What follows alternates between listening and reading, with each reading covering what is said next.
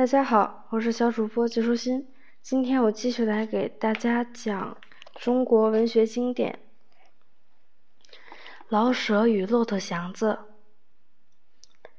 文学研究会中有位作家叫舒庆春，字舍鱼，他的笔名老舍比本名响亮得多。他是一九二六年参加研究会的，虽然晚了点儿，却是文研会的台柱子。在文言会里，没有哪个作家比他写的更多，在读者中影响更大。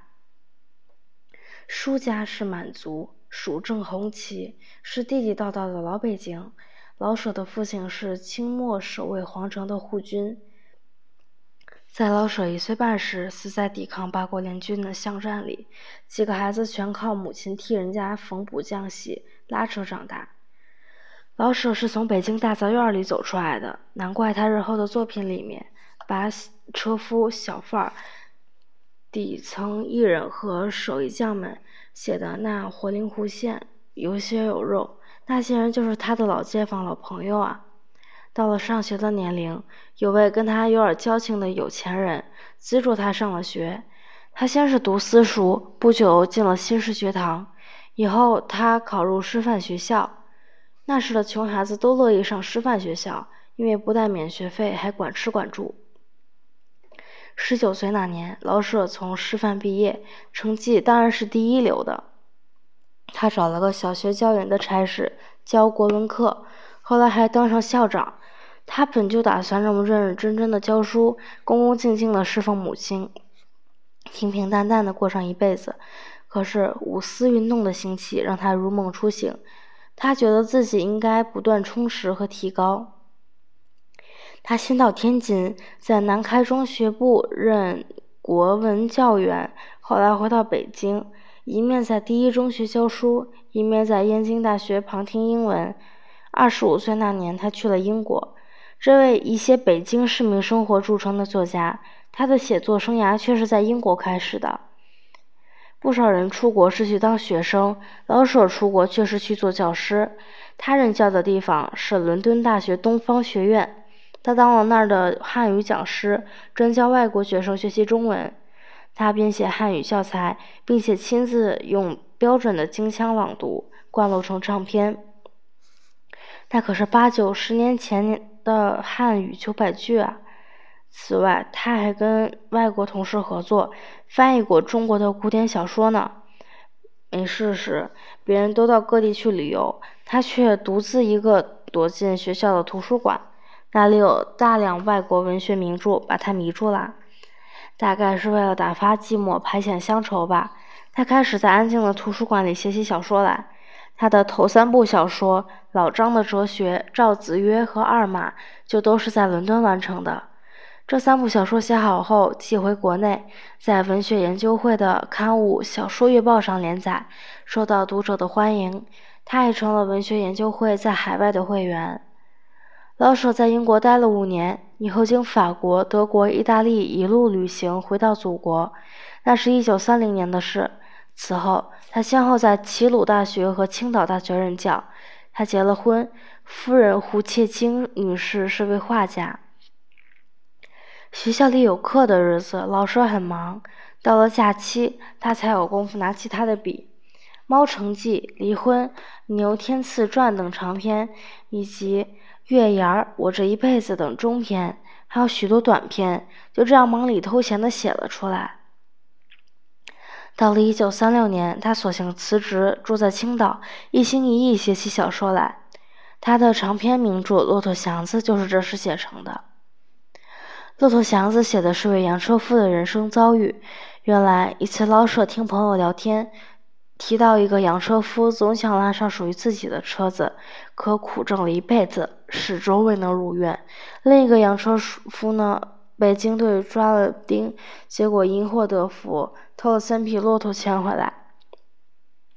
老舍被这两个小人物的命运打动了，决心写一部小说，专门讲讲车夫的故事。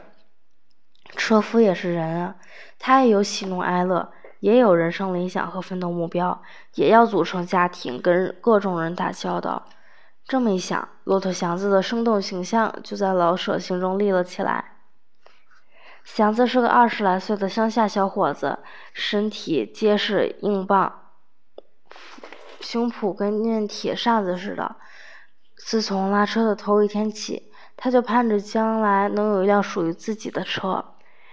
他现在拉的车是从车行租来的，就这样省吃俭用的，好不容易熬了三年，他终于攒足一百块洋钱，买回一辆闪闪发亮的新车。他不知道自己的生日是哪天，就把买车这天当成自己的生日了。可是天有不测风云，一次赶上军阀混战，他拉主顾出城，竟让人连车带人让大兵拉了去。幸亏他的地形熟，趁当兵的逃跑时，偷偷拉了三匹骆驼，连夜跑了回来。于是他的名字就跟骆驼连在一起，人们一提到他，一张嘴就说骆驼祥子。祥子不死心。他还年轻呢，有的是力气。这一回，他找了个稳稳当当的差事，给一位曹先生拉包月。好不容易，他差不多又攒够买车的钱。可是曹先生因为追求进步，让特务盯上了。结果曹先生躲过了特务的追捕，祥子却遭了殃。他攒的钱全让特务收了去。在替曹先生拉包月之前，祥子一直租仁和车厂的车。车厂的老板是刘四爷，有个闺女叫虎妞，长得虎头虎脑的，帮刘四爷操持车厂是把好手。可是没人敢娶她，都三十七八岁了还没出嫁。虎妞看上了祥子，祥子却不喜欢她。虎妞自有手腕。有天晚上，他请祥子喝酒，把祥子灌醉，连哄带骗的跟祥子做了夫妻，却还瞒着脾气暴躁的刘四爷。开车厂子的刘四爷怎么能让一个臭拉车的当女婿，继承自己的产业呢？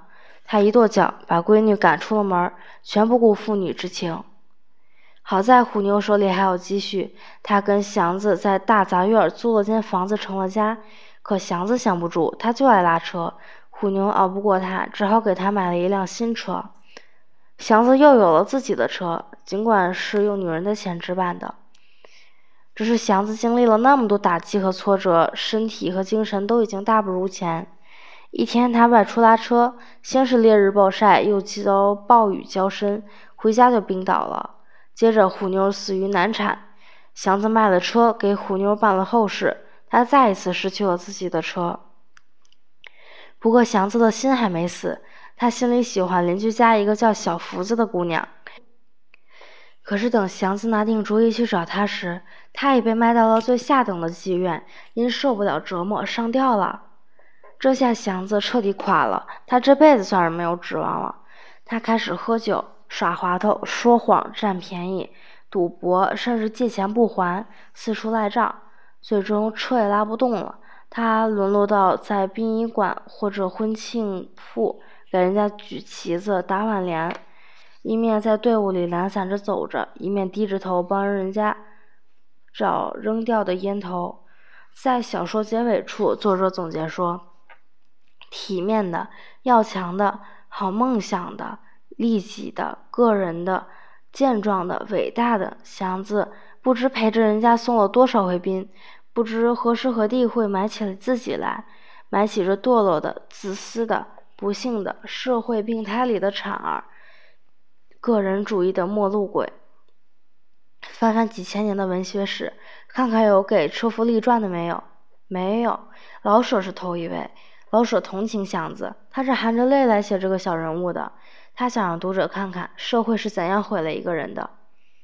老舍称祥子为利己的、个人的、自私的、个人主义的末路鬼。他是在怪罪祥子吗？当然不是。他是想让读者在合上书之前想想。是谁让祥子堕落？是谁消磨了一个年轻人身上一切美好向上的品德，激发并纵容了人性中的负面因素？他还想告诉大伙儿，只要社会不改变，百姓凭个人力量单打独斗，想活出个人样来，只能是梦想。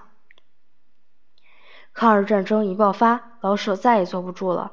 济南沦陷前夕，他离别妻子，只身去了武汉。他不能留在沦陷区当亡国奴，更不能当汉奸。在武汉，他积极参与中华全国文艺界抗敌协会的筹备工作，各党各派的几百位文艺家们，在这关键时刻集中在抗日的大旗下，表现出空前的团结。